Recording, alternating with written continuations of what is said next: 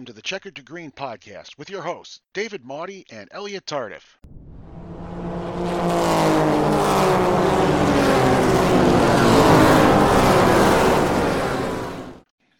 Good evening, good morning, good afternoon, whenever and wherever you're listening to this. This is From Checkered to Green, the podcast all about racing as told by three lifelong race fans and from to time to time talking about the business aspects of racing, the green it takes to take the green. Welcome everyone to episode 28. I am David Maudie. Alongside me is Ryan Kolpak Elliot Tardif is away at the moment, um, and hopefully he'll be joining us later in the show. Ryan, good evening, and how are you doing? Oh, good evening, sir. All things are going well on this side of New York, specifically the western side. Been a lovely Labor Day weekend, and won't hear any complaints out of me.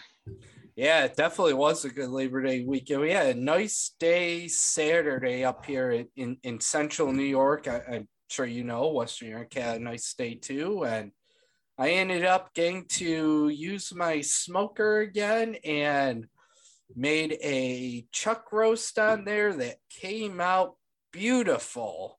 Nice smoke ring, good taste, and um, um, I was you know, cutting it off and trying a little piece. And, uh, you know, if anyone's ever seen Restaurant Impossible, when Robert Irvine makes a really good dish and go, you know, starts like making all these ooh wow noises and all this. Oh, that was me in the kitchen. So my wife kind of laughed at that because I said I was about to go Robert Irvine on this, but yeah, it was fun. It was good. You know, good Labor Day and you know, a good good weekend rest. And you know what, Ryan? We had some really good racing this weekend. That we did, sir. So let's kick it off. We we've got to talk about Darlington and we had Formula One, and we had the Cup guys in Darlington. We also had the trucks and the um, Xfinity guys. Sheldon Creed won the truck race. Noah Gragson won the Xfinity race, but it was the Cup race that really took the show last night, Sunday night, on this Labor Day weekend. You know, Darlington going back to the two races this year one in the spring, one in the, the fall, the Labor Day Classic, as you always call it. I mean, this would be equivalent to what the Indy 500 is for NASCAR. This is this was the Cookout Southern 500. It was not Throwback Weekend. That was in May of this year, but it was really good racing. Started a little after six o'clock, and according to Bob Pockrass, was the longest race of the year, longer than the um, Coca Cola 600 time wise. A little over four hours. They ran 367 laps. So if you look at it, it is technically the second longest race out there on the circuit. And tires, tires, tires were the were the issue going into this. Um, they they had to do some patchwork in turn two where they um, the track was coming up. They put um, put a new strip, like a big strip of asphalt down. And remember, there was no practice or qualifying. So NASCAR ended up bringing 2,000 sets and a lot of drivers thought this was like the the Darlington 1000 the way it took. So fatigue um, can set in in these longer races, but tires were a, a issue and it didn't get off good in the beginning. Right off um, early on, one of your ch- playoff contenders, um, the number 48 of Alex Bowman, got into the wall William Byron went to go miss him and and clipped him. Then another playoff contender, Michael McDowell, crashed on the backstretch. So already within 32 laps of the race, according to racingreference.info, two of the playoff contenders were already in trouble. And it was not a good night for the playoff contenders watching this race. Um, James Davison and Cody Ware got into an accident, and this was lap 48. So within 48 laps, you already had three accidents. And then the big thing of the night was Kyle Busch. Um, his car uh, lost it, got into Austin Dillon, and this was in um, turn two, and he just pancaked. I mean, Darlington's known for the Darlington stripe, but he just pancaked the rear end, and that was it. Um, we'll have some thoughts about this in, in the final thoughts, but they told him take it to the garage. He came in pretty hot into uh, the garage, a hot pit area. Um, took out a couple cones, almost ended up actually hitting a couple people flying into the garage area. And then in his interview after, um, kept, you know, just cursing on air and and was just was just beyond pissed. I mean, he was saying this, that, and um, he he was just pissed, and you know, Dale Earnhardt had to apologize for for the you know the cursing on NBC Sports, but yeah, that that was actually um, it was actually pretty interesting, and that was around lap 126 when that happened. Um, again, we'll have more of that in the final thoughts. Um, no no call to the hauler about that, but I can I can touch base on that a little bit. But then you also had debris on the front stretch. Well, Christopher Bell hit that. So already one, two, three, four of the playoff contenders were involved. Truex had a penalty. Harvick um, had a tire go uh, had a loose wheel. Um, William Byron had a valve stem go to lose a valve stem, and he had a really hard exit, hard hit in turn one. He was okay. That was about lap 201. And then around lap 320, Ryan Blaney spins, another playoff contender. And then um, Christopher Bell and Chase Elliott both have an accident around lap 328. And then it was a, a shootout at the end. Um, at that point, um, Denny Hamlin had started. Kyle Larson was doing very well. He led quite a bit through the night. And all of a sudden, um, Denny's car was just better in the end. It was better on the long runs. He took care of the tires. Uh, Kyle Larson in, in stage three did a three stop strategy. Danny Hamlin did two. And that kind of that was the difference. Hamlin could do it, but coming near the end, Kyle Larson, words of Larson, I video gamed it going into four, taking the high side, and Hamlin came up and Larson was smart. He did not want to spin out Danny Hamlin. Hamlin wins the race. Um, the the margin of victory was 0.212 seconds. Hamlin wins it. He led 146 laps. Larson led 156. Those were your two, according to Racing Reference. Ross Chastain had a shot to win it.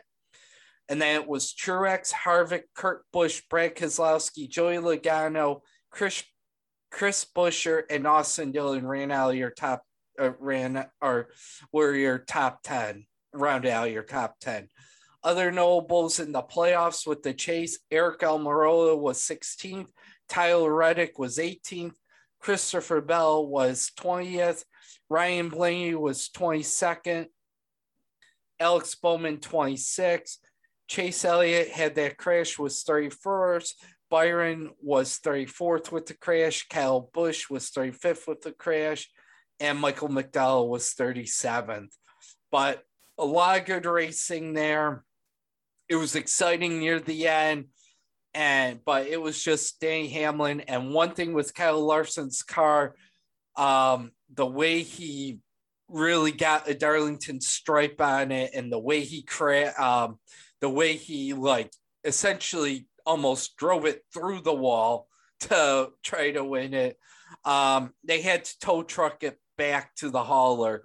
Uh, the inspector, the official was looking through it. They had tow truck it to to get, but the official was looking through it, looking at his car when they were interviewing him on NBC.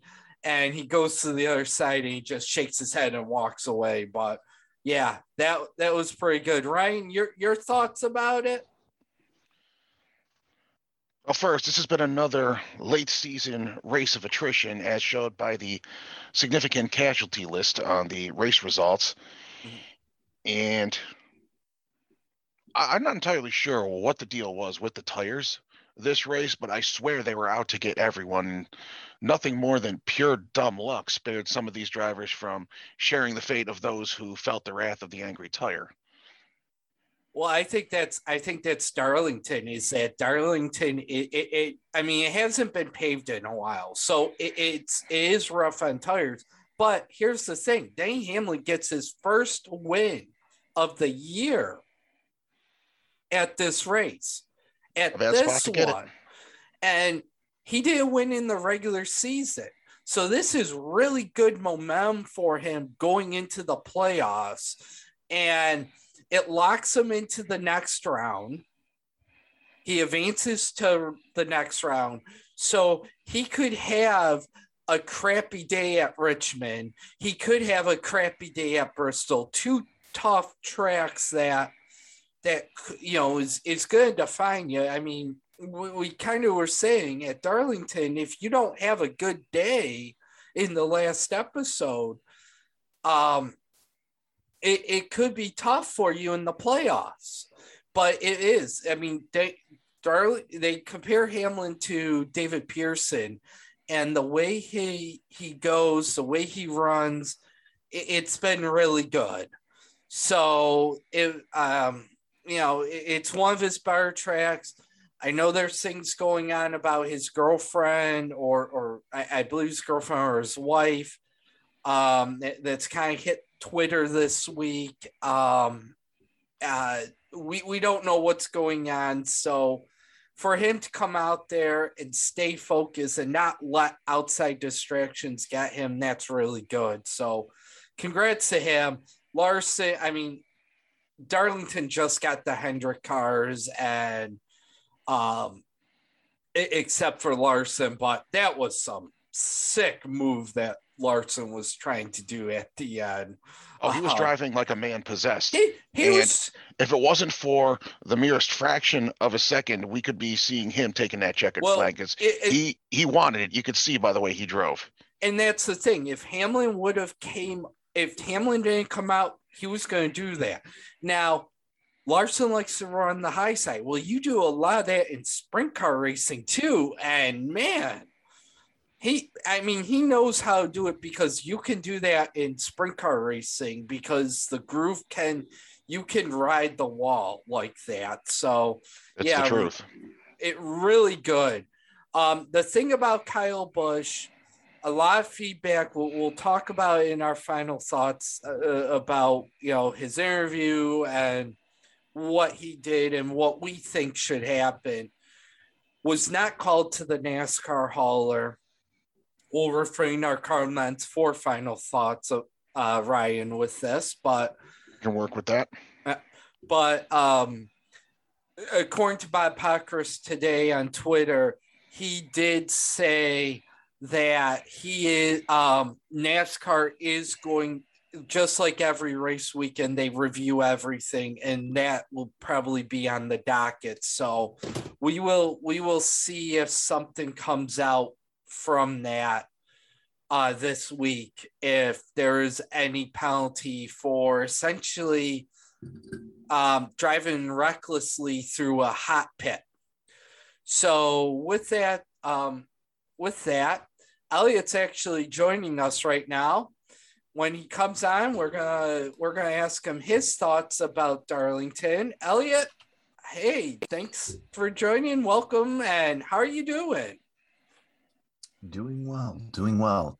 Um, you'll forgive my uh, my voice being a little quiet, and um, I don't know if I've mentioned this in past podcast episodes, but um, my son's nursery is in the room right next door, and I just laid him down to go to sleep a short time ago, and so I, even though you know doors are closed and everything, um, as a matter of of good practice, I try and keep my voice down a little bit. So, um, so we got um, so he so he's sleeping, and um, now I can uh, jump on. So, uh, gentlemen, good evening. Good evening, evening sir. So we uh, Ryan and I have been talking about Darlington. We're, we're, we're glad you're you're able to join us we, you know, we, we did mention to our, our listeners listening to this that you would be joining on. So why we, we just talked about Denny Hamlin getting his first win of the year. Why don't you tell us your thoughts about it? Um, reserve Kyle Busch to final thoughts here, but tell us what you thought about um, Darlington. Well, Darlington kind of solidified what we've talked about on past episodes um, in terms of like the overriding theme going into the the playoffs and ultimately the championship. I think in that it's going to be Gibbs versus Hendrick. So, in one way, that was that was you know, uh, in one way that played out Sunday night, but in other ways it didn't because yes, we had Larson versus Hamlin, as essentially we've had all year, but we didn't have the surrounding cast of drivers for either Hendrick or Gibbs be a factor in the the um, ultimate outcome of this race. Chase Elliott, William Byron, and Alex Bowman all ran into trouble and were either out of the race or didn't contend. Kyle Busch had his troubles. Christopher Bell um, had problems and and wasn't a contender. Um, and Martin Truex, I think, um, may have finished well, um, may have ended up finishing well, but um, but they were kind of dealing with with issues all night as well. So at the end of the night, um, at the end of the night, it was it was Hamlin and Larson, and give Larson credit for you know the full send into into three and four on the final lap. I mean, this is a Southern 500. This is one of the crown jewels of of NASCAR. You need to do something. If you have anything left in the chamber on the last lap, you use it, and especially if it even remotely puts you in a position to win the race, and that's what he did. And uh, looking at social media later, I didn't see anybody that faulted him or, uh, you know, thought ill of him for doing what he did. And you know what? That's what makes this sport so exciting. And uh, because you never know, you know, somebody could do something like that and maybe, just maybe, pull out a win. Or if they don't pull out a win and they take out the front runner, maybe somebody else does. And I can imagine Ross Chastain was saying, please, Denny, slide up into him. please let me let him slide up into him. And you know, what how much of a headline would that have been for Larson and Hamlin to to reckon three and four on the last lap of the Southern 500 and Ross Chastain slip by and claim his first career win in Cup. Yeah, that that would be interesting. And I, I think the one the one thing is and and Ryan and I were, were talking about this because we knew tires were, you know, tires were a issue going, you know, with Darlington and and a lot of the drivers, you know, two, three pit stops debating and and just making sure a lot of playoff contenders having those tire issues. But the one thing I I think is and with Larson is that dirt racing. I mean, he almost create. I mean, in in dirt racing and sprint car racing, you create a groove up near the wall, and he almost put a new groove at Darlington by knocking down that wall. But yeah, that was, I mean, to tow truck it back to inspection just tells you he put everything out on it. And yeah, Oh yeah. that, that was amazing. Yeah, well, yeah, he was. I mean, he spent. You talk about a new groove. Um, I mean, he spent so much time kissing the wall up there in three and four. I thought they were going to have to rate the race TV 14, and not just for uh, for language on the part of Kyle Busch either. Uh, yeah, we we, we kind of got into. we- We're going to talk about um, Kyle Busch and final thoughts here, but yeah, that Mhm. um, yeah, that that was interesting. But yeah, great race, and Mhm. earlier in the day we had another great race, and that was the Dutch Grand Prix. And gentlemen, did gentlemen, did any of you watch that besides me? Maybe. I had a. I I managed to watch a little bit of enough to know that, um, uh, to have an idea of what the outcome of it was. Could a couple of the um, storylines. I would I wish they would take the Fox gyro cam that they used to have and stick it on one of those cars because Oh. that thing looked like a that track looked like a roller coaster and I know what they mean. I'm like, holy crow, yeah, that was a cool. I'm like, man, they need to run like IndyCar or stock car here, or something. Jeez. I would be very curious to know how long of uh, preparation time it took for Pirelli to do all the sim, do all the the homework heading into that race weekend to put a tire together that stood up to the the loads that they were putting on Well, those They tires they in those went- bank corners. they went the three hot, hardest compounds. Literally, the hardest compound, they went C1, C2, C3. So they went hardest, medium hard, and a medium tire was the softest. But it was a great race. Two three step strategies came in. Gentlemen, I this was amazing. And again, Verstappen, Hamilton, Mercedes, Red Bull. As if we expected any less. Oh, and Max Verstappen wins it.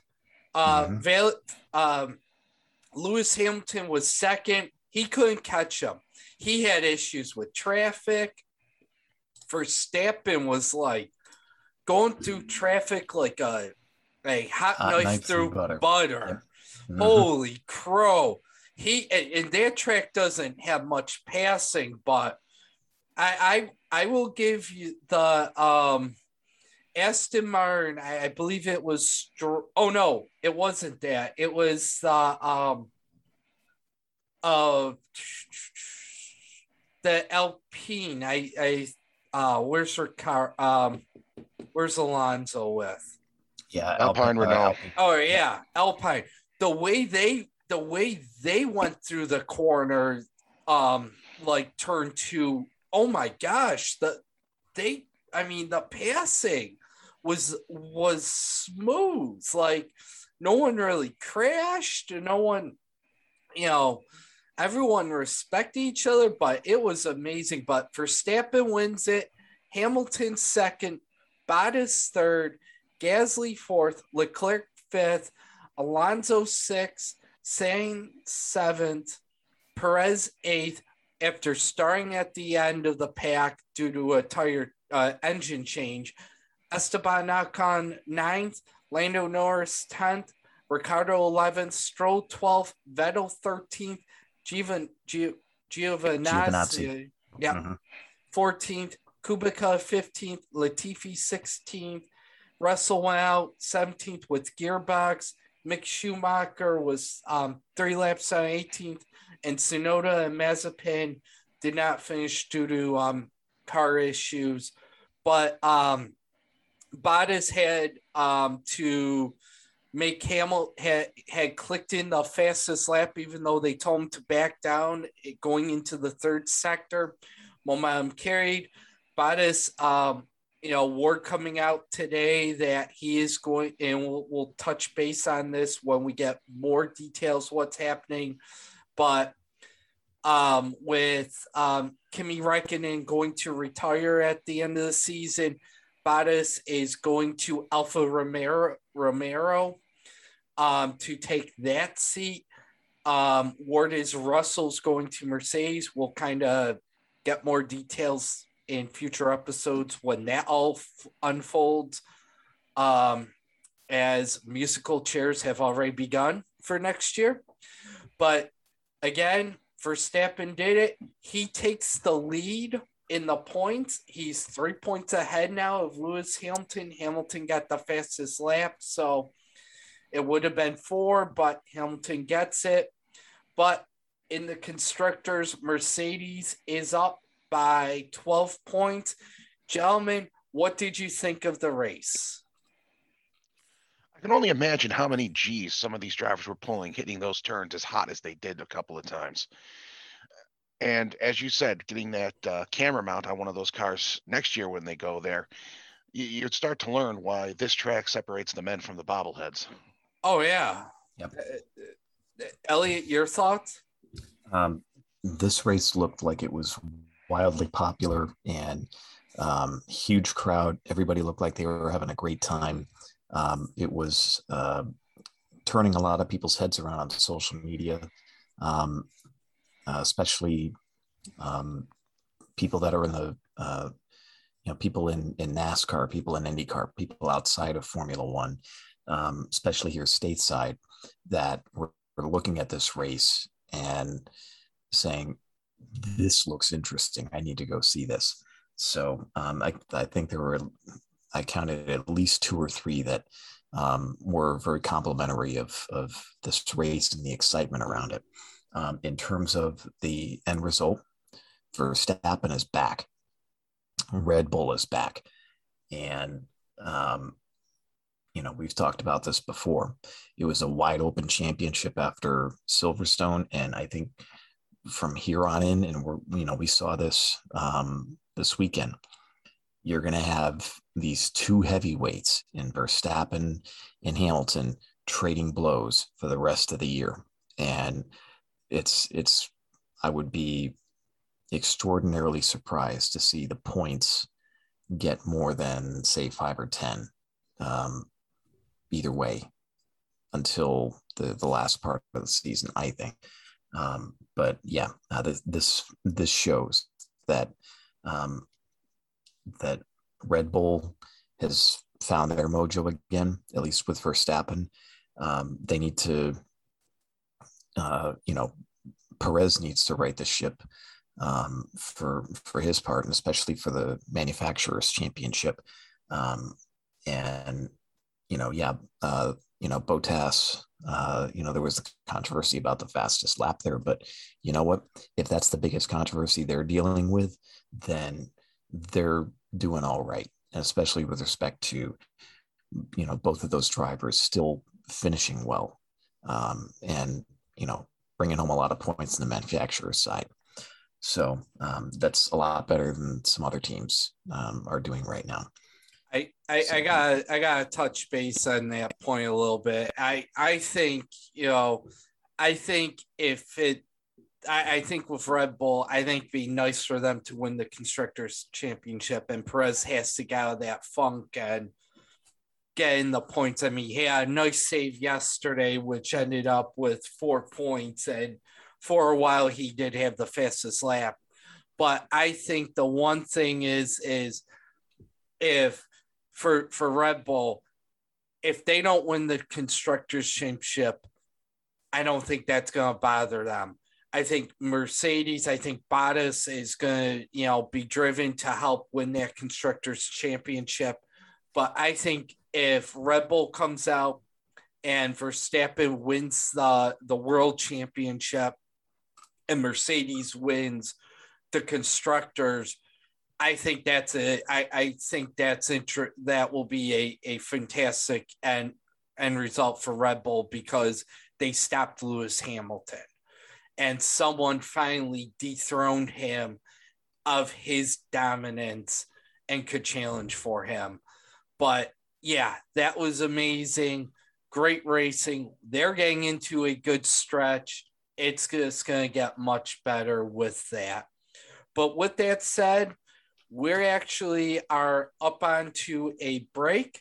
When we come back, we have Elliot's going to lead a very special spotlight. We are going to talk about the 24 hours of Le Mans. This is from Checker to green.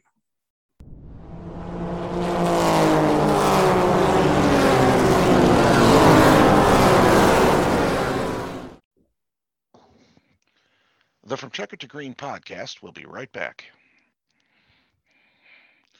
Enjoying what you're hearing? Join the conversation. Find us on social media on Facebook, Twitter, and Instagram. Just search the From Checker to Green podcast. Is there a particular segment you enjoy? Tell us. Is there a topic you'd like us to discuss? Let us know. Your feedback helps generate content to drive our show. And if you're enjoying this episode, listen to the rest of our library. You can find that on podcasts.com and Apple Podcasts. Once again, just look for the From Checker to Green podcast. And now, back to the From Checker to Green podcast.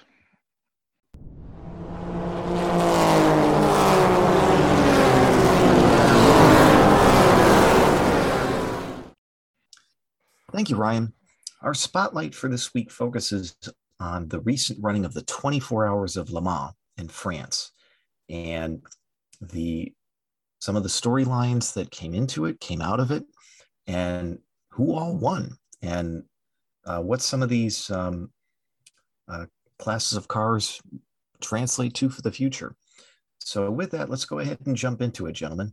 Um, this year, the uh, what was known as the LMP1 um, class. Um, apparently, there had been some uh, problems with um, manufacturer participation and uh, costs, um, cost overruns, uh, making being a part of, of that class of cars pretty difficult. So I guess they um, they took that series or they, they took that class of cars and changed it from what was called LMP1 before um, to a class of cars called hypercars now. Um, and these uh, these class of cars were the ones fighting for the overall win, um, as they were, you know, clearly the the fastest class of cars throughout the um, uh, the entirety of the uh, event. And there there were three different teams that submitted entries for the 24 hour of Le Mans. You had Toyota, Glickenhaus, and then Alpine put in a an entry as well. Um, and the Toyota cars were the class of the field, uh, the hypercar class, as well as the rest of the, the grid. Um, throughout the throughout the entirety of the of the event, um, the practice sessions, qualifying, etc., and remained so throughout the race. And the two Toyota Gazoo Racing entries finished one two on the day. Um, the winning car was the number seven, which was driven by Mike Conway, Kamui Kobayashi, and Jose Maria Lopez. The second place entry was driven by Sebastian Buemi, Kazuki Nakajima, and Brendon Hartley. Um, Alpine's entry finished third, which was driven by Andre Negrão, Nicolas Lapierre, and Matthew Vassivier. I think that's the proper pronunciation. He's um, uh, Lapierre and Vassivier uh, both from France. Um, Glickenhaus finished fourth and fifth, um, and the fourth place entry was driven by Pipo Derani, Franck Mailleux, and Olivier Pla. Fifth place was driven by uh, Ryan Briscoe, Richard Westbrook, and Romain Dumas. In LMP2, um, it was the Oreca 07 driven by Robin Frijns, Ferdinand Habsburg, and Charles Milesi that won uh, the LMP2 class. The LMGTE Pro um, was won by a Ferrari 488 driven by Alessandro Pier Guidi, James Calado, and Côme uh, Ledogar. Um, the next was the innovative car that was won by the Oreca 07, uh, driven by Takuma Aoki, Nigel Bailey, and Matthew Lahaye. Um, I'm probably butchering some of these pronunciations, so uh, please go easy on me. Um, and then you had the LMGTE AM series. Um, and that one was won by another Ferrari 488, um, driven by Francois Perrodo, Nicklas Nielsen, Alessio Rovera, and Alessio Rovera, I'm sorry. Um, and then finally, um, and these are all according to motorsport.com, by the way. Um, and I think that was that was it as far as all the different classes went. I so I think they had a they every year they have a special class come into, and they only had one of those, and that was um, Association SRT 40, uh, 41 um th- this this I, I, think it's this conditional class or something. I'm not sure what cdnt is um but there was only one entry but this was the class this was that experimental class that the delta wing car ran under so many years ago. Um that there was only one entry of that and that was uh, again, that was Takuma Aoki. Aoki. Thank you. Nigel Bailey and Matu Lahaye. Okay. Um, so circling back around to the hypercar class for a minute. Um, according to um, according to Wikipedia, there are, um, as we mentioned um, in for for this this year's running of the 24 hour. You had Toyota and you had Scuderia, Glickenhaus.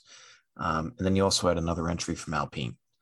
Um, next year, Peugeot and ByKolles, um, which was apparently formerly known as Kodewa GmbH and Company. Um, I guess they're a, a, a German based team. Uh, again, this is all according to Wikipedia. They're going to be joining the hypercar class. And then in 2023, Ferrari is going to be joining. So, this, for whatever they're doing, um, in terms of, I guess, resurrecting what was formerly known as LMP1, um, it's working. And, you know, you've got uh, a class of cars that is just going to continue to get more and more exciting as we move into the future. So, um, let's talk about the Toyota Gazoo cars for a minute because they, I guess, they had some sort of fuel issue, um, and I think it was with seven car in particular um, that they've had in the past, and it cropped up on them again, and during the running of the 24 hour. And from what I read, and I'll find the the citation here in a minute. Um, when it's happened to them in the past, it's knocked them out of winning contention. And this time they were able to find a, a workaround of some kind that allowed them to remain in front um, and you know reduce the amount of time they spent in the pits and stay in the lead and, and win the race. So, um, so that was um, particularly notable for them, uh, and uh, dominated start to finish. Um, but they made it look easy, even though it, it, you know, behind the scenes, it really wasn't. So, uh, gentlemen, your thoughts? Well, I gotta say the race. I mean, the race was really good. You know, I caught bits and pieces. I, I caught the start. I mean, it started under rain, so they did have a safety car. Um, you know the way the rain was there um, in, in Le Mans, it was um, you know they they started safety car wise, but then I I caught some of it late at night when when they when it was dark. you know, kept seeing the seven in the lead, you know, and then I actually ended up catching the final hour of the race. And that was really good for Toyota. Their first win ever. Um, they were a couple laps ahead of the number eight. So they kind of did a, um, you know, if you've ever saw the movie Ford versus Ferrari, what Ford did when they won their first 24 hour Le Mans, um, they did a photo finish together, kind of all three cars coming out of line. And, and that's what Toyota did in their first win. Um, really great. Uh, the racing was good. Um, I, I feel bad in LMP2 team WRT. Um, car 41 was actually leading and had it with Robert Kubica driving and actually had a issue right at the end handed their win for to their teammate. But yeah it was really good. Um it, it was carried on the motor trend channel here. So i got to watch it which it's been a few years since i've watched the 24 hours le mans. But yeah really good, uh, really good racing. I like that hypercar class. It'll be really interesting to see more cars come into that and more drivers do that down the road. Yep. Um, and to jump back in here real quick, so um, uh, according to autosport.com, an article written by Gary Watkins, um, the issue that um, the Toyota Gazoo team ran into was one that uh, they had at Monza, and it knocked them out of contention for the win that day. Um, and what was the the long and short of it was that it threatened to reduce the amount of time that uh, they were out on track. They would have had to come in um, for more frequent pit stops, but uh, they said that instead of going into the garage for 45 minutes or longer to fix the issue. They were able to come up with some sort of workaround. They didn't disclose what it was exactly, but um, they were able to um, get creative. Um, and, you know, David, you talked about Ford versus Ferrari and some of the ingenuity they had. Sounds like um, the the Toyota team was able to do something similar here to resolve the issue in a sufficient way to be able to stay out front um, and not take a very long time on pit road. Ryan, your thoughts? Well, first of all, massive, massive congratulations aren't enough to give all the props to Toyota for that extremely impressive win. And I kept watch of it frequently as it was going on. I didn't just, you know, sit and listen and watch the whole thing because life, but still, it got to a point where I was expecting the uh, number seven car to be coming around and seeing, you know, them driving with one hand on the wheel, one hand leaning on the windowsill because they made it look easy. And to them, that's the mark of talented drivers. One interesting technical point I'd like to point out in across the entire hypercar class, the Toyota cars were their engine. They were running a 3.5 liter V6 twin turbo hybrid. Now, why that's important is because every other vehicle in the same class was running a 3.5 liter V8 turbo. So not only did they win with impressive fashion, but they also run using a technically smaller engine. So they managed to conquer that class with two fewer cylinders. So to that, well done, Toyota. And to think of you know touch base on the whole pit stop strategy. According to the 24 hour le mans website toyota gazoo racing um, car 7 pitted 33 times car 8 pitted 37 alpine pitted 31 glickenhaus um, had 28 and 29 respectively. So, Ellie, you touched based on that fuel issue. they pitted more, and yet they still um, Conway's car had 371 laps. They were two laps ahead of their team, and then four laps ahead of Alpine and Glickenhaus's first entry, um, and then seven laps ahead of the second Glickenhaus car. So, yeah, they whatever they whatever they came up with to figure out that fuel issue, whatever they did, um, you know, whether it was just, you know, who knows what they, you know, what they did. You know, you're never gonna give away your your best secrets when when you figure something out you know unless you're in partnership with other teams and you know such and such um you might share you know technical secrets here but yeah it's i mean 371 laps and that's what they were predicting was you know the announcers um uh was it who covered the broadcast for for that was it sky uh, i think so yeah yeah, I think it was Sky um, Sports, which does phenomenal Formula One coverage.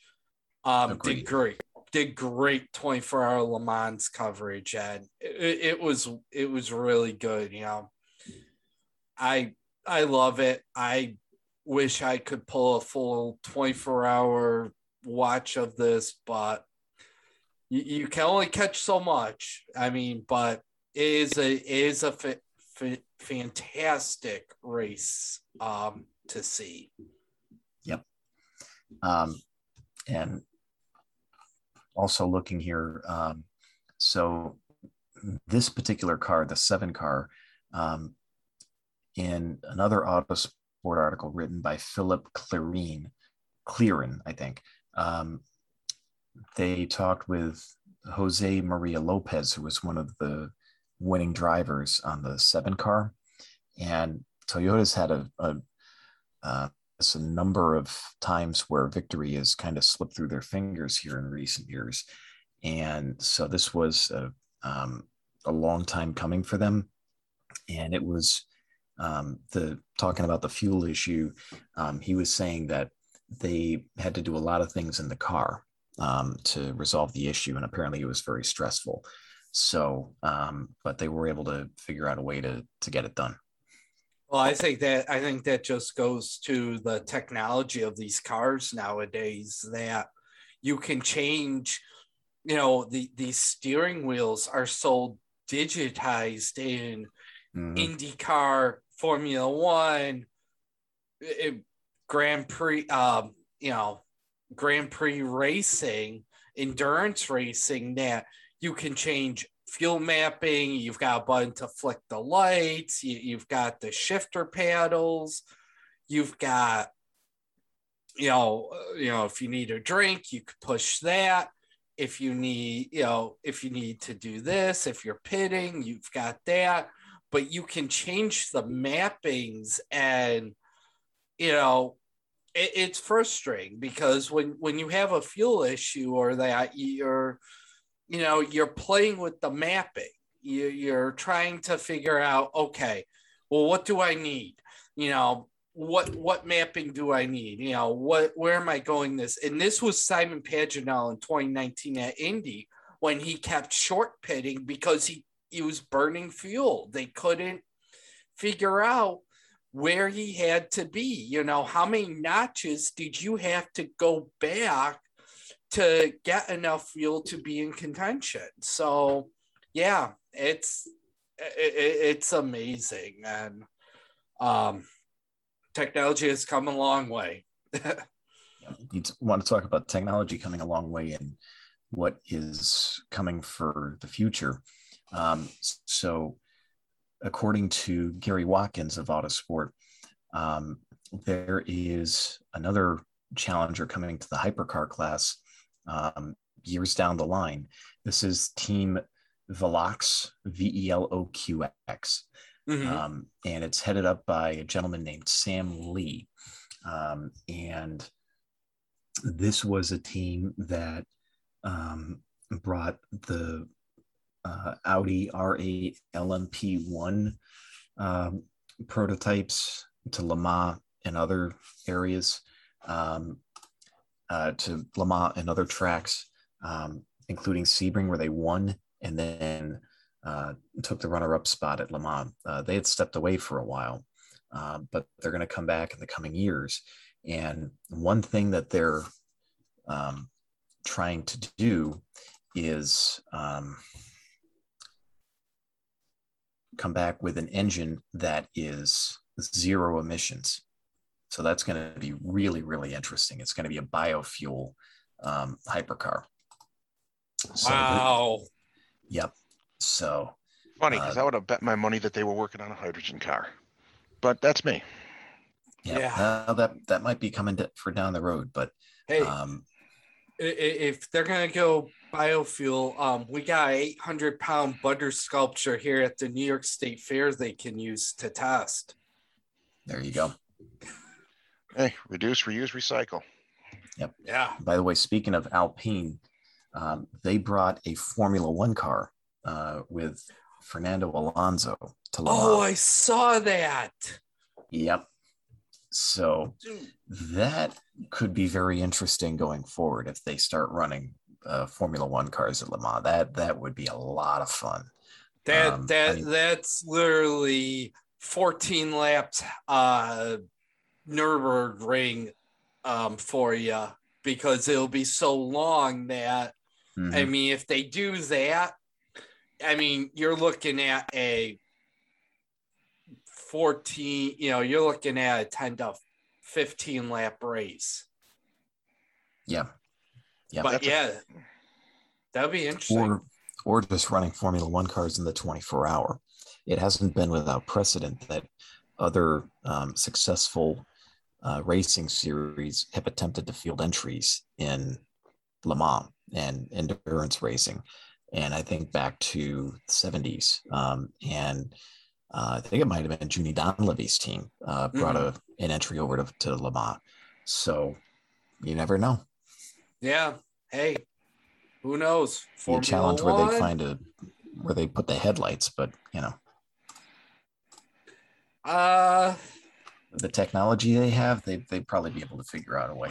oh LED yeah LEDs are light and can fit them just about anywhere. So yes That is true. That's true. That is true. That that is that is definitely true. But yeah, it'll be interesting. Yep. So with that, um, we are going to take a quick break here, and on the other side of it, we're going to go green. We're going to talk about some. Speaking of interesting, some very interesting race weekends coming up. Uh, we've got NASCAR in Richmond for round two playoffs for the Cup Series.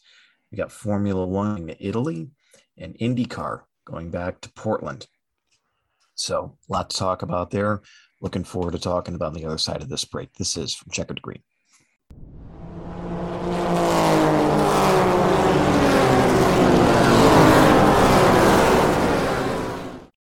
we'll be right back to the From Checker to Green podcast. Looking to make your business stand out among your competitors? Consider Samurai Graphics. Samurai Graphics has the resources and the knowledge to make your business identity unique out in the world. Options from logo designs, business cards, and letterheads to advertising options such as postcards, flyers, labels, and banners. Things that can make you stand out and get your name out to where it needs to be to your customers. For more information, contact Samurai Graphics at samuraigraphics716 at gmail.com.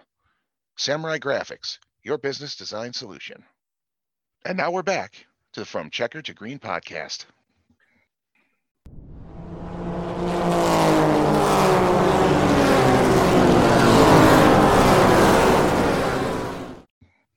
Thank you, Ryan. And welcome back to the From Checker to Green podcast. We've got a great green segment. As Elliot mentioned, we have a very busy racing weekend coming up. And let's start with Saturday, this coming Saturday night. Elliot, let's talk about Richmond, take it away. Yeah. Uh, so this is round two of the, uh, the playoffs for the Cup Series, um, and a lot of um, a lot riding on the line uh, for this one. Um, you know, obviously you've got some teams like um, uh, like Bowman, Michael McDowell, um, and others that really, really, really need a strong finish um, out of this race. But in terms of handicapping the threats for the win, um, historically, this has been a Toyota and in particular a Gibbs dominant track. According to racingreference.info, going back to uh, 2015, Toyota has won seven times at this track. Um, here recently, it was Brad Keselowski in uh, in 2020, and then Alex Bowman winning uh, the first race here in uh, or the the first race at Richmond in 2021. So Hendrick, as we have seen throughout the season, trying to um, edge, um, take away for Hendrick, trying to um, take a little bit of Gibbs dominance um, at some tracks. So I think once again, this will be one of those races where it's going to be a Gibbs versus Hendrick, um, Gibbs versus Hendrick for the win. The next question is okay, as we saw in Darlington, do we see the Fords show up? Um, and, you know, because they did, um, you know, Kevin Harvick had a solid run all evening and finished fifth, I believe it was. Um, uh, uh, Aric Almirola had a good run. Um, ended up finishing 16th, first uh, first car one lap down. Um, but this is another place that you know it's it's um, you know it's not a speedway, and you know they could very well uh, do well here also. So um, this track, I don't think necessarily rewards people who like to run the top of the, the track very much. So I don't feel like this is going to necessarily reward uh, like a Tyler Reddick or maybe even a Kyle Larson. I think he may still uh, Larson may still contend anyway, just because that team has been rock stars all year. So we'll see. But um, but I don't see Reddick doing well here. Um, and then you know what do the Team Penske guys do? Uh, you know, the, like I said, Keselowski won here in 2020. So um, you know if they um, uh, so if, if you know they have um, you know some solid cars here, then who knows? One of them could sneak sneak out a win too. We saw that a couple of weeks ago at, at Michigan with Ryan Blaney edging out the very fast but ultimately dueling Hendrick cars right at the end. So we'll see. And then, you know, this also being Richmond, Virginia, and there's a guy that just won at Darlington, Denny Hamlin. And so um, this could be an interesting one for him. And, you know, do we see Kyle Busch rebound? That'll be another thing to follow too. I think it's going to be interesting. I mean, the stage breakdown is 80, 235, and then the 400 laps. Um, you're right, Elliot. It is a Toyota. It's been a Gibbs dominance track. Toyota always has had great success here. Um, you know, I, I think with Hamlin, I mean, looking at the, you know, looking at the playoff picture and and everything going on, um, you know, right now, looking at um, you know, thinking what happened in in Darlington, you know, there's a lot of teams who have their backs against the walls right now. And if you think about it, um, with with everything going on, I mean, there's no practice, no qualifying. You know, it's going to be that metric system, and when you look at it, and you look at the the points, you know, drivers are going to, you know, there's going to be drivers who are going to need to have a good day here. Um, William Byron's going to need a good day. McDowell's going to be a, needs a good day.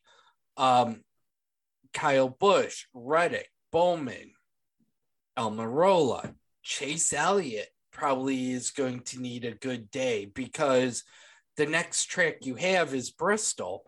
So, you know, Richmond tends to be that that strategy track. If you get a bad draw, which you know, Kyle Busch, Chase Elliott, you know, a lot of these drivers in the playoffs are going to have a bad draw because of the metrics, which means if they go down a lap early, their strategy's out the window. You've got to, you got to, you know, open up the notebook. You've got to figure out what strategy you're going on. You're going to need three, maybe five, maybe different types of strategies just just to be competitive. Um, I don't. I know I can see uh, Gibbs doing well. Do I see Denny Hamlin winning it again? I mean, he he can, but I think this is a track that he a lot of pressure's off of him winning and, and that's what I think. But I can see either Gibbs or Hendrick cars doing well there. Mm-hmm. Ryan, your thoughts? Oh, I have no doubt in my mind that the duel between Joe Gibbs and Hendrick is going to continue in this race. It's just going to be a matter of, you know, who has the winning strategy, as you put it, Dave. The the big deal is going to be, you know, planning and planning and planning and a little bit more planning sprinkled on there for good measure. And the more backup plans you have, the better your odds. And at this point, it could fall to nothing more than pure dumb luck. Most certainly. I mean, it, it it's going to be interesting. Um, I mean, I I'm gonna I, I'll be honest. Come Saturday night, I'm listening to one of the four guys who's on the bubble. I'm going to listen to their radio feed and see what you know what their strategy is because it, it, it'll it'll be very interesting to see how things you know you know unfold through the night yep um and then also you've got um the Xfinity guys. They're going to be there. Um, this is um, this track has been just an Allgaier's playground lately. Um, uh, him sweeping both race wins here in 2020. So uh, before that, it was Christopher Bell and Cole Custer for Gibbs and Stewart-Haas, respectively. Um, so this one, I think there's in terms of manufacturer, I think there's a little bit more variability there, but um, clearly there's been some recent history of junior motorsports doing well here. And with Noah Gragson finally getting off the schneid and collecting his first win of the year this past Saturday, that's a team that, just as we saw with Kyle Larson earlier this year, that we're starting to see with Ryan Blaney as well, uh, both on the cup side. If this team can shake off the bad luck and the black cloud that's been hanging over their head all year, um, then they could do something big as well. So that'll be interesting to, to watch that one as well. But um, looking elsewhere in the motorsports community, we've also got uh, a big Formula One race coming up in Italy this weekend, the historic Monza racetrack. So um, Ryan, why don't you take it away and, and talk to us about this race and um, handicap who we think some of the favorites might be? You got it. Now, then coming back to Monza, the track layout, as to me, always, you know, favored those with slightly heavier foot. Surprisingly, the lap record, despite increased technology, has been set back in 2004 by Rubens Barrichello, with a lap time of one minute 21.046 seconds. So you got to admit, that's a hard number to beat. But uh, I wouldn't put it past any of the drivers coming up this round, especially, you know, the three favorite people that we like to talk about for a good chunk of the season Lewis mm-hmm. Hamilton, Valtteri Bottas, and of course, you know, the person who won the last race, who's definitely coming in on a hot streak, and that would be Max Verstappen. So will it be uh, rinse and repeat as we've seen in times before with those three hanging around the front? Possibly. But uh, assuming that, that's an awfully dangerous assumption to make in Formula One. Mm-hmm. Yeah. I, I, I think it, I mean, I think it's going to be very interesting this weekend. It's one of the longer tracks, so it's a shorter laps. It's 53 laps. Um, and you know, there's going to be two DRS zones. So I think DRS is going to come really into play this weekend. But is Monza? It is a, um, I mean, it's a really good track. Um, look for four and five, that little hairpin chicane area to be something. Same with one and two. Um, you know, to have a, a kind of a factor, especially at the start. And then you got eight, nine, and 10, but it kind of gets more wide open out in in a lot of these corners. Um, it, it will be very, very interesting. And and according to the Formula One website, they say the circuit is Rapidito, um, which is, I mean, it's fast, it's rapid. And it said it's the fastest lap was set by Juan Pablo Montoya going 260.6 kilometers per hour in a practice. Um, they're saying tires are full throttle for 80% of the lap. And it's, I mean, it, it's just going to be interesting with the chicanes and good brakes. So, you know, it'll be interesting to see how tire strategy comes into play. Um, I, and I'll get those for you in a moment. What the um, what the tires will be for that, but it's going to be very interesting this weekend going into it. And can Mercedes, we were talking about with Perez, get you know get out of that funk and have a really good race that cuts into that that lead. Red Bull. Or Red Bull, yeah. Sorry. Thank you. No worries um, you know, Mercedes lead, but Red Bull needs to cut into that lead. One thing I think is going to be an interesting story, pretty much right off the bat, is you got to figure the stretch coming out of turn 11, going through that straightaway past the, the line, up to where turns one and two hit. You know they're going to be flying up to those turn. And I think that's going to be your spot where the brakes are really going to come into play. Oh, yeah. Yeah. Yep. I'll be very curious to see what the trap speeds are going to be there too. Um, I want to go but, fast, real fast. Yeah. yeah. And and and tire compound is C2, C3, and four. So medium hard will, will be your hard. Um, medium is is your medium, and then a medium soft is going to be your softest. So um, tires, I'm going to say, are going to come into play. I don't doubt Definitely. that one bit.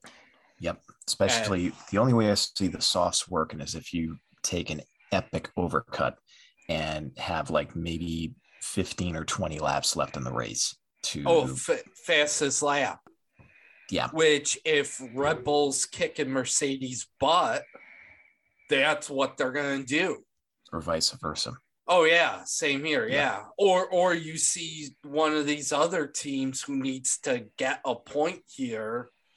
Yeah. To you know try to try to take it. I mean, can't you know, I mean, look at McLaren. You can't factor out them for trying to steal a fast lap on you. Nope. And you know, it's talking about factoring, you know, not factoring other other people out. It's important to remember that the defending race winner at this track is Pierre Gasly. Um, he was driving for AlphaTauri last year, and he is still with them. And he he is coming off a fourth place finish at Zandvoort. So he's got some momentum coming into this race as well. So I think he's going to be one of these dark horse candidates for the win. And I definitely wouldn't overlook him. Additionally, um, looking at Ferrari and how they did here last year, according to racingreference.info, neither of them finished the race. Um, Vettel was out after six laps with brakes, and uh, Leclerc crashed on lap 23 in turn 11. So this is a team that is looking to make a big statement on their home track as well. So, um, and they've got some some decent speed. They've definitely improved over last year. So, I'll be very curious to see how they do this weekend. Also, yeah, I most certainly see how Ferrari does, but we'll see what happens when practice starts to come out later this week, and we'll we'll start getting a good idea. Yep. Now let's uh, let's take a look at another important uh, open wheel race happening this weekend. This is IndyCar and the Grand Prix of Portland. Um, this being the famous Portland road course um, up in Oregon that has seen many an open wheel race um, over the years. Um, first with CART back in the 90s and mid 2000s, um, and then here with the NTT IndyCar Series in 2018 and 2019. They didn't go up there in 2020, I believe, because of the pandemic. Um, but before that, um, you had uh, two races there. Um, like I said, uh, 18 and 19. Sato won in 18, and then uh, Will Power won in 2019. So, um, David, I'll be curious to hear your thoughts, but just on that alone, I think um, Team Penske will probably be one of the early favorites, and uh, maybe uh, Andretti as well. I, um, I believe Sato. Uh, that's that's who he races for now. So I think they'll they'll probably be an early favorite on that basis also.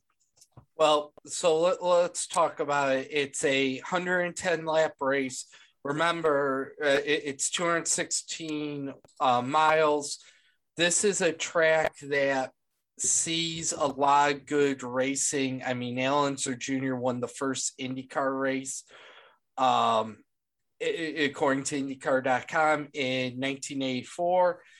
Um, in 97, the race set the now current all time record for the closest two car and closest three car finishes. Uh, Mark Blundell beat Gil de Ferran by 0.027 of a second and beat Raul Boesel by 0.055 thousandths of a second in a three wide finish. This track is going to be very interesting. This is actually going to be on NBC this weekend. Uh, it's a 3 p.m. start. And remember, we have a very tight points race here and going into this. Pato O'Ward is 10 points ahead of Alex Palou, 22 points ahead of Josef Newgarden, but don't cut out, out Scott Dixon. Remember, three races to go Portland, Laguna Seca, Long Beach. Out on the West Coast, all road courses. Um, uh, Long Beach is a street course.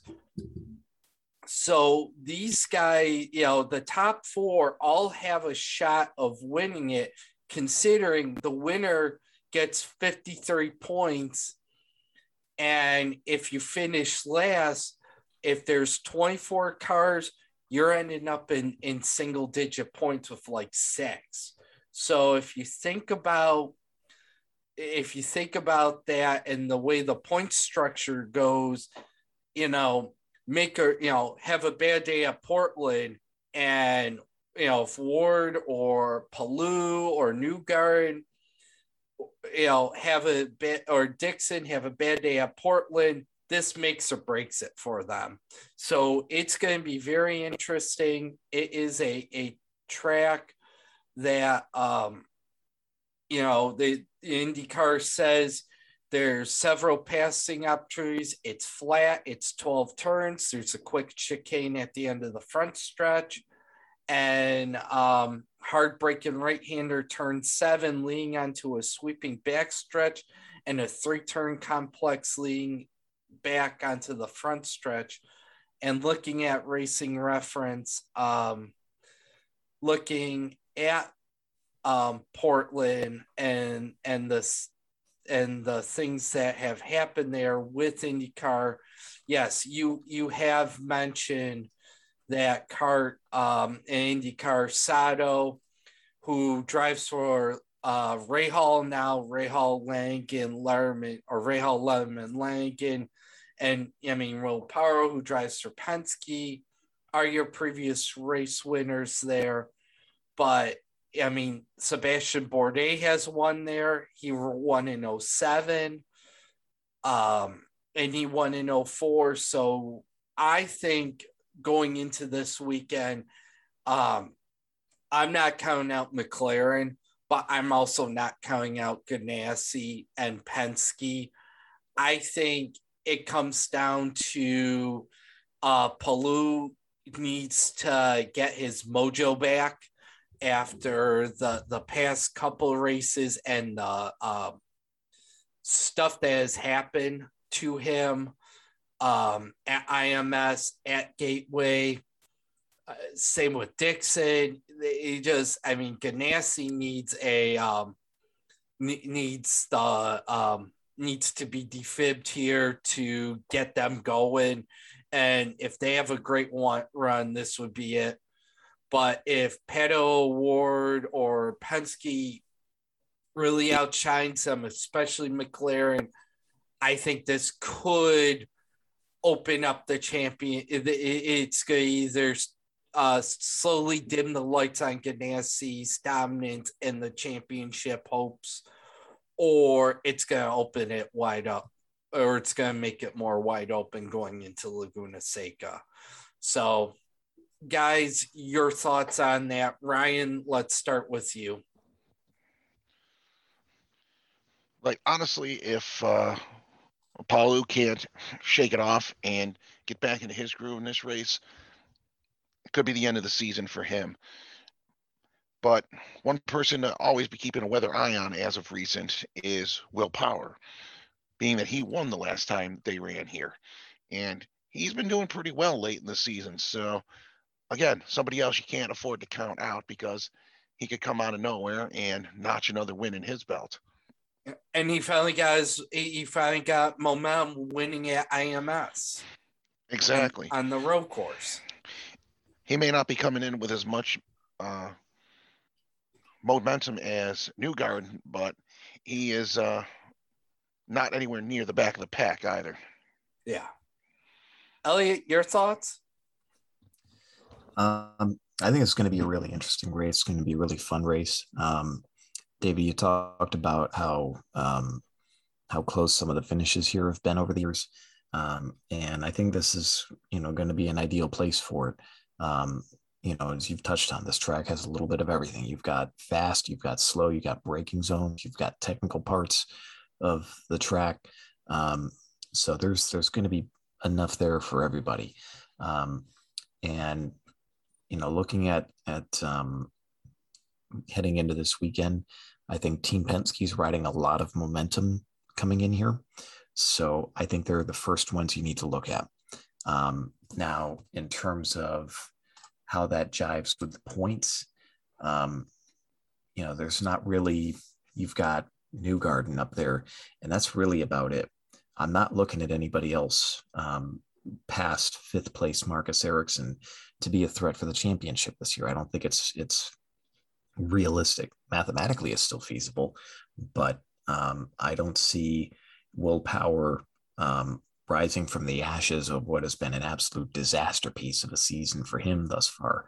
Um, to even with his his recent win at Indy, um, I, I, don't foresee him doing anything uh, to contend for the the championship unless all five of these uh, the top five of the uh, points just completely fall on their head here in the next couple of races. Um, with that said, um, I think it's a track where Newgarden can run really well.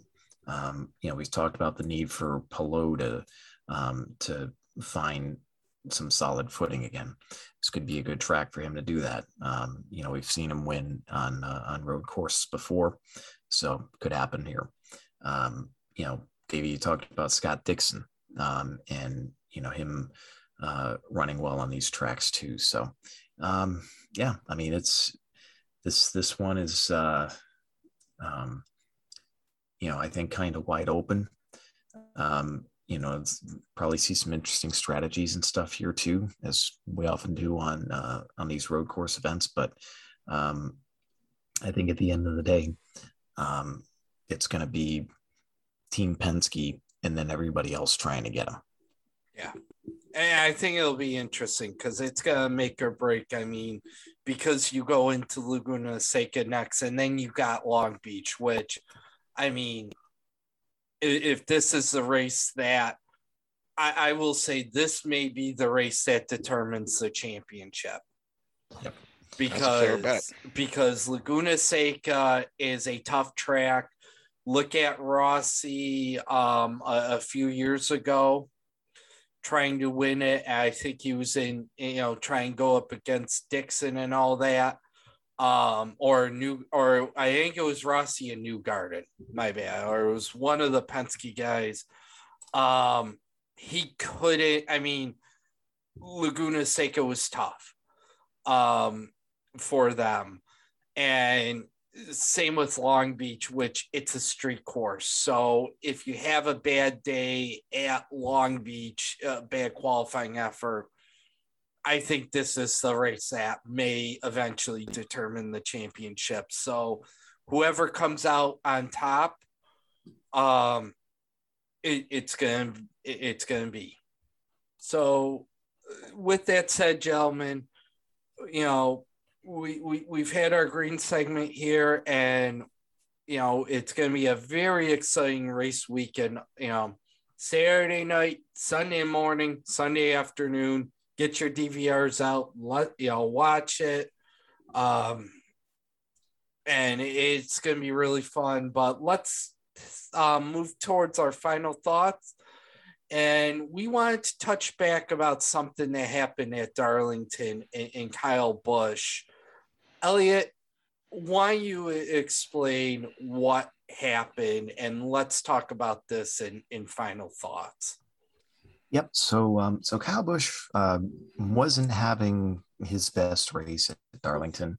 Um, you know, it wasn't exactly, um, uh, you know, a back marker, but wasn't having a very good day. I think he was running, um, you know, somewhere uh, around 10th, 15th, um, and he had contact with uh, Austin Dillon coming out of turn two. Um, and much as what happened with uh, with Michael McDowell earlier in the day, um, the car got away from him and he hit the turn two wall very hard.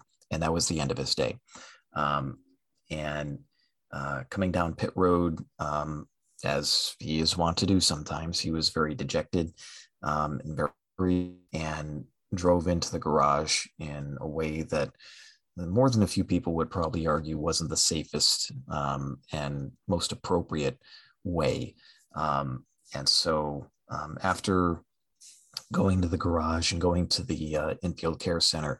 Uh, he came out and did an interview, and um, uh, some of his language was in, you know, could be said was in poor taste for um, uh, for the national audience, and and um, uh, expressed some real frustration with the way that uh, the car ran um, and some of the prep work that went into the weekend. Um, not really um, panning out as as they thought. So, um, so he definitely got some people talking um, after the race, and I mean he's got us talking here. Um, you know, our with our final thoughts for this evening. So, um, so let's talk about um, uh, his actions, um, what they mean. Um, you know, if there's any consequences to come from it, and um, what it means for his playoffs going forward. So, um, David, why don't you go ahead and start us off? Yeah, um, I, I was mentioning this earlier before um, you came in on this, and we were talking about Darlington. And Bob Pockrass did say today on Twitter that NASCAR is uh, will review the weekend, and and it sounds like they will review it because he didn't get called to the hauler. Um, I understand frustration. I understand w- w- with Kyle Busch and the um and the frustration that happened. I mean, you you know, you know, Gibbs is competitive. He's you know he you know he usually goes to tracks has good. The season he's had probably hasn't been his best season.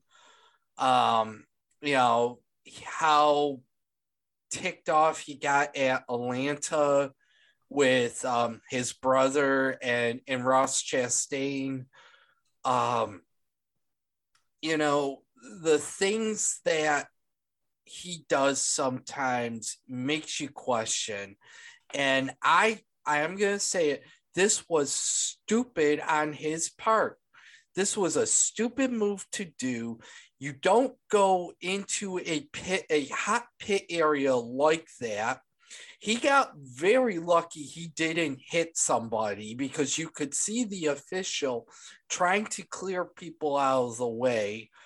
Um, and then what he did in the interview after, I mean, you you you you cursing that. Okay, I understand that's fine. It's live TV. Sometimes that's gonna slip. But what you did beforehand was stupid. And I really think NASCAR needs to hold him accountable. I don't know why they didn't call him to the hauler, but it, it could very well be that it's something that they want to review a little bit later. Maybe it's something they need to talk to Joe Gibbs about. But Kyle Busch's conduct at times makes you question, and it plays into his driving style sometimes as well. And I, mean, I said to you guys, and you know, I called him a horse's ass yesterday when I messaged you guys about that, and I I think I I think what NASCAR needs to is they need to set an example. Interview one thing, that's fine. I understand. But when you go like that into uh, the garage area and a hot you know and and when it's a hot pit and there's people trying to get sets of tires ready there's people crews wheeling things back and forth not not to mention you have guests there along with teams who may be trying to go from one pit stall to another. You know teams that have multiple cars i.e hendrick who had that one driver at one end of pit road and, and Kyle Larson at the other, if you think about it, um, it's stupid. And if NASCAR doesn't take action, then I think that fails what what integrity they have, especially if they're trying to build the fan base. Um, Kyle Busch's actions, how he's acted like on the track, has led to amateur drivers acting that same way, um, which is stupid because it discourages from people to get into racing because they don't want to be around stupid people. Um, it's just stupid. And I hope NAS, I think what NASCAR needs to do is take away his points for Darlington and say, you want to compete in the championship, then you're going to have to earn it by being smart and driving smart and not stupid. And that's what I've got for that.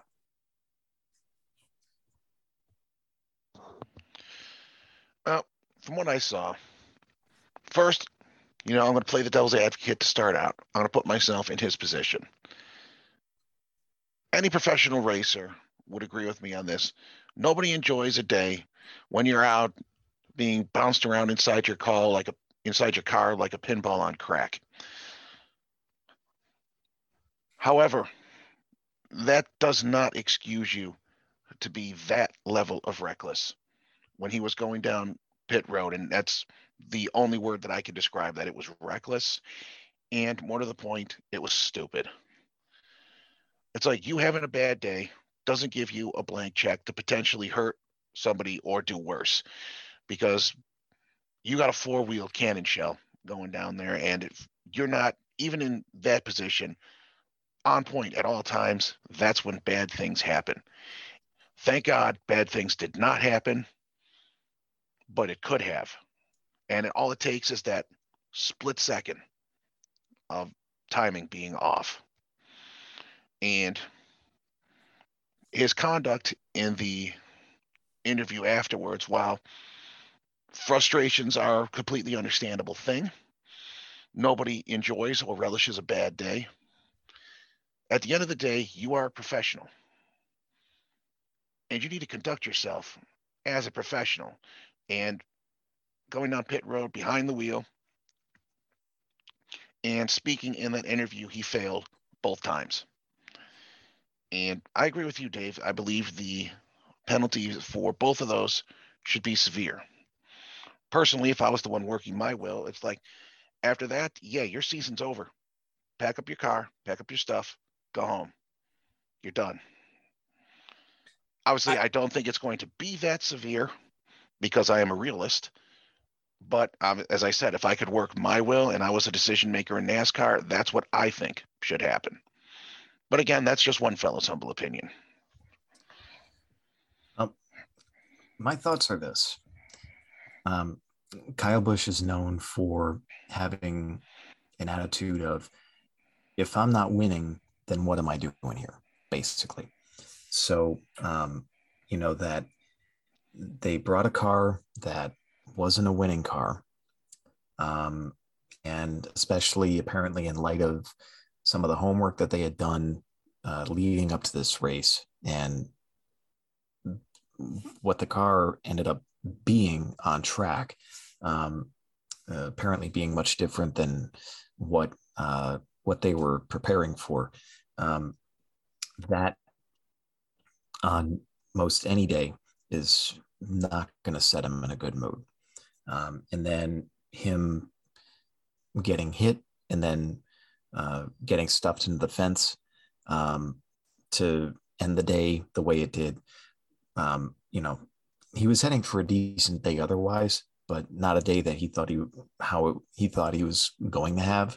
Um, but that was the the wreck was just insult to injury. Now, to both your points about um, his conduct Gosh, um, you know, you talk about, you know, things being, you know, a matter of a split second this way or that way or whatever. Well, we also need to remember he had a damaged race car. That was why he was going to the garage in the first place. So who knows what would have happened had, you know, the steering not worked properly, the brakes not worked properly. Um, so there's there's that. And him needing to remember those things in going to the garage yeah, you're frustrated and and you know mad that your night didn't go the way that you thought it would, and then it ended with a wreck, and now you're in a really deep hole in the next for the next couple of, of races. So there's that. But at the same time, common sense needs to prevail and know that if you're going back to the garage and apparently not using a way that people are expecting, if there's cones in front of it, then you need to use your head as to how fast you go into the garage on that basis. So there's that. Um, and to both of your points, also, I have no doubt that there's going to be some phone calls had from NASCAR to Joe Gibbs and front and to Kyle Busch, um, and probably from Joe Gibbs to Kyle Busch too, because um, and that this is for a couple other things too but um, you know that's that's not good and that can't be repeated. Um, you know ryan to your point about uh, you know the the severity of the penalty that he should face we should also remember um, you know kyle busch's temper has common you know has, has got him in trouble in the past and in incidents much more severe than this one I'm thinking back to the truck race at Texas in 2011 when he hooked the championship contender, Ron Hornaday, into the fence under caution. And they suspended him for, I believe it was two races um, on the cup side. And that was it. He was able to race, the last race of the season, I believe, that year. So um, the another notable thing out of that incident was that M&M said, "We're not we're not running on uh, on the car." Uh, I forget how long it was for, but uh, Interstate Batteries stepped in and um, sponsored the 18 for uh, the next period of time. Um, but there could have been a time where the 18 went to the track without a um, without sponsors on the side of the car, and M&M's was on the side of the car here at Darlington. So it'll be interesting to me to see if there's any uh, impacts um, on the sponsor side. But um, as far as the interview goes, um, you know, like you both you talked about, you know, frustrations happen, um, and you know sometimes those spill out into um, onto you know onto the camera. And it's happened before. You know there have been times where you know we, we look back on it and you know have a laugh or see it as a, an iconic moment or whatever. And i'm thinking in particular about um, uh, ward burton at bristol uh, back in 2004 i think it was. So um, but um, that's another thing that joe gibbs does not think very highly of um, is profanity being uh, spoken of on the radio, number one, and number two, especially on camera. So I think there might be some uh, some consequences there. And then there's also the matter of Kyle Busch just completely threw his team and Toyota and their simulation program all under the bus, and then yeah. backed up, drove over top of him, backed up, and drove over top of him again, and then took back off for Charlotte. So there's that matter too. Um, we also need to remember that Kyle Busch has not had some very good luck here since winning the championship in 2019. Um, he had a, a, a, rough stretch during the playoffs in 2020. And from what we're seeing here, looks like he's having a, a you know a rough start to the 21, 21 playoff uh, campaign as well. So um, he's certainly got some work to do to try and do his part to unite his team, unite his manufacturer, and his his hands are going to be very very sore the next few days because he's going to be swinging a hammer quite a bit trying to mend fences. Um, but in terms of what NASCAR may do with him, um, possible. They may, um, you know, levy a, a, points penalty of some kind um, for you know uh, unsafe acts and you know conduct uh, you know the all-encompassing conduct detrimental to to stock car auto racing. Um, and it could be for the amount of points that you know few as they were that he earned um, during the uh, the race at Darlington. Um, and going forward you know let's let's see how things go has it been the worst thing that he's done no not by a long shot but um, and will it get him suspended? Highly unlikely. But um, what does it do for for him and his team going forward? That's the big question. Yeah. And, and that and that's the one thing is at least he I mean when he did the interview he didn't blame Austin Dillon he didn't throw Austin Dillon under the bus or anything um and he very well could have he could have. He could have yeah. threw him out, but he, he didn't. But again, it is Kyle Busch. It is the, the, the actions that he, he's taken. Remember, Kurt, the action, it, Jimmy Spencer said it best on the Dale Jr. download. The things with Kurt Busch and the things he did at Roush and the things he did at Penske, and Spencer warned um, Penske about him. Remember, it cost Penske, it, it cost Kurt Busch a few rides. Mm-hmm. So, you know, it, it's just the nature of these two guys. Kurt's just gotten smarter. Kyle has it. And if it's going if you're gonna be like that and we'll we'll see what comes down. It'll be very interesting, but yeah, we'll just have to see what comes down with that. Yeah. Or he could turn right around and you know win going away this weekend at Richmond. You know, there, there's a reason they call him KFB or why he calls himself KFB. So we'll see. Yeah, we'll, we'll, we'll see what happens. Let, let's see what NASCAR says first. Yep. Yeah. So, um, Ryan, any uh, any more thoughts? Uh, not really. No, not to add to anything that I've said or that both of you gentlemen have both so eloquently stated. Very good. Well, um, that'll certainly be a storyline to watch this coming weekend. But um, you know, as we've talked about before, there's a lot of interesting racing to watch this weekend. So we hope you all enjoy it, and we look forward to coming back on the other side and talking about it all and uh, spotlighting some other great uh, um, uh, great stories um, in the motorsports community as well. So. Um, for episode number 28 of From Checker to Green, this is Elliot Tardif saying thanks very much. And we look forward to uh, having your time and attention again on episode number 29. Thank you. I'm David Moy. Thank you for listening and check us out uh, on, on podcast.com and iTunes and listen to our previous episodes as well. And I'm Ryan Kolpak. Uh, appreciate everyone who takes the time and trouble to hear what we have to say. Thank you all very much, and we will catch you on the next round. This is From Checker to Green.